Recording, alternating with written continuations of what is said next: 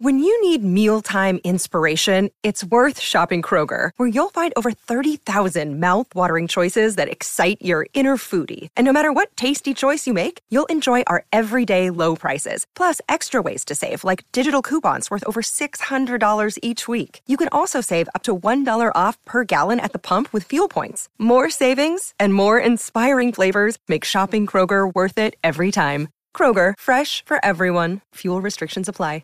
Another day is here, and you're ready for it. What to wear? Check. Breakfast, lunch, and dinner? Check. Planning for what's next and how to save for it?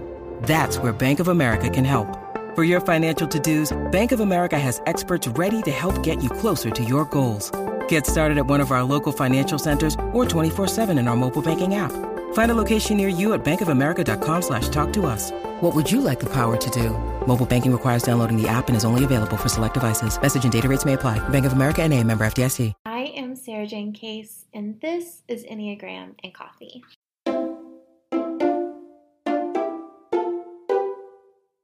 Hello friends, happy Tuesday. I hope the day is treating you well. Today I am answering a question texted into the podcast phone line about if I'm really a type three.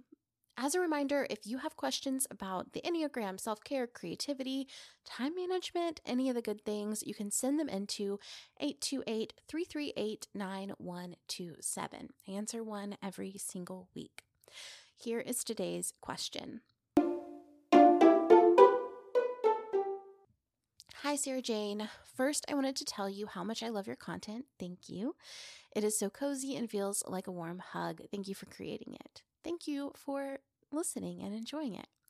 Second, I finally feel confident identifying as a three after listening to your wintering episode. The focus on numbing versus deep rest and community resonated deeply. I think I was struggling with identifying as a three because I'm not a perfectionist. I definitely don't have it all together in terms of housework, and my desk at work is always a mess. I don't worry too much about my appearance. While I am so incredibly proud of my accomplishments and love my life, I feel like I should be more perfect as a three. Is this at all normal? I would love your insight. Sincerely, Three in Denial.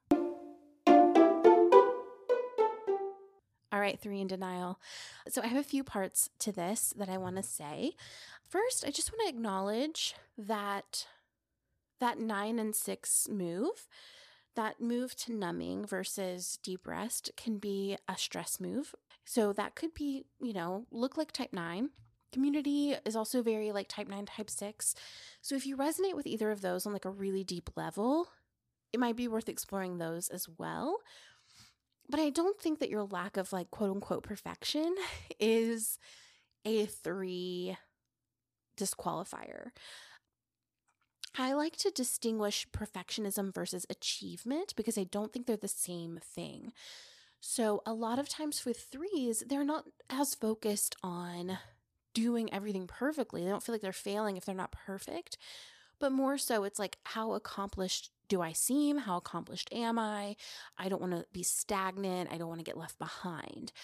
So focus more on progress and continual advancement and the fear of, of when that doesn't happen. I actually know a lot of threes who have incredibly messy desks. That's actually like a thing I could probably ascribe to a lot of the threes in my life, but they are hustling, you know, or if they if they aren't hustling, they feel like they should be.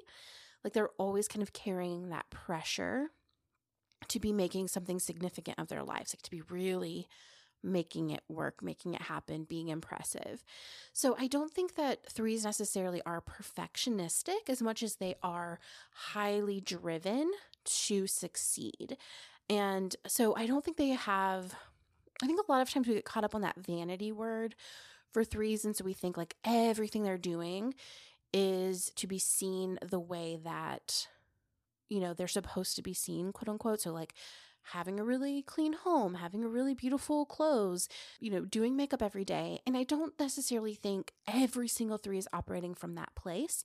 Sure, some are. Some are going to ascribe that to like the way they look, especially a sexual three. Some are going to prescribe that to their home, but a lot of threes are really just focused on the th- different areas of success and That can even be influenced by who you're surrounded by at the time. I have threes in my life who have been the most hippie of all the hippies, and then transitioned into being the most business owner of all the business owners, right? And that is the same person, but based off of who they're surrounded by, they have changed what the model of success is. And it's, I think it's more about that than it is about, am I perfect in all the ways? The third thing here is, is who is determining what success is for you? So I, I what is success to you? What does that look like? Do you feel pressured to be successful? I hear you saying you're proud of your accomplishments. What if you didn't have those? You know, does that create some fear for you? What does that look like? How does, what does that kind of play out like? The other thing here with that vanity thing, the self-preservation three is actually anti-vanity. So if you look into the subtypes, I particularly like Beatrice Chestnut's write-up of them. The self-preservation three is anti-vanity. So they are actually kind of, they feel bad being vain. This doesn't mean that they don't want to be recognized for what they do, but it's kind of like a secret wish that they feel a little guilty for. I think of the self-preservation three as the person who's like in the back of the dance class and is like doing all the moves the best that they can. And they hope that the teacher's like, wow, look at her. She's an example of how to do this really well. But they don't want to draw attention to themselves. Like they are in the back, but they still hope to be recognized. That's kind of self-pres three energy. But I also think it's interesting to point out that in the language that you've described this in, I hear a lot of should be's, like, I don't have it all together. I am proud of my accomplishments. I love my life. I feel like I should be more perfect as a three. Like, if I were more, then I would be a three. But because I'm not more, quote, more perfect, more put together, I may, I must not be a three. It still, to me, sounds like a little pressure to be a certain way, which maybe you don't feel. But if we were having this conversation over coffee, I would probably kind of check in on that and just kind of go, because my standard for perfection is not going to be your standard of perfection. What I think is falling short may be someone else's best shot, you know, and, and vice versa. So if we're holding ourselves to a high standard, then when we fall short of that high standard, we could still be living into someone else's high standard. All of this is so subjective. Perfection, success, achievement, accomplishments, all of those things are defined personally. You know, it's like I have a very different definition of what that looks like than someone else does. And I'm holding myself to a certain standard that may be lower or higher than someone else is holding themselves to. And so it's really hard to compare with that language. So just kind of pay attention to that. Like, am I expecting more of myself than I feel like I'm able to do? Do I feel the weight or the pressure to be quote unquote performing? Now, at the root of three is the fear of worthlessness that causes them to compensate by seeking success and achievement. Does that resonate for you? If so, the behavioral ways that this shows up, it's going to vary dramatically by person. A lot of threes aren't tidy people. In fact, a lot have a clean before company comes over mentality about their homes.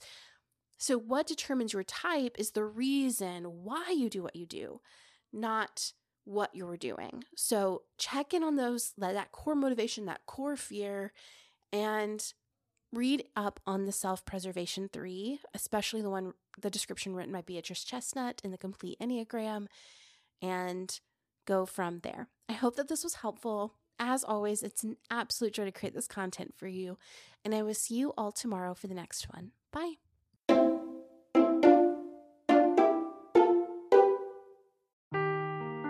Seeking the truth never gets old. Introducing June's Journey, the free-to-play mobile game that will immerse you in a thrilling murder mystery.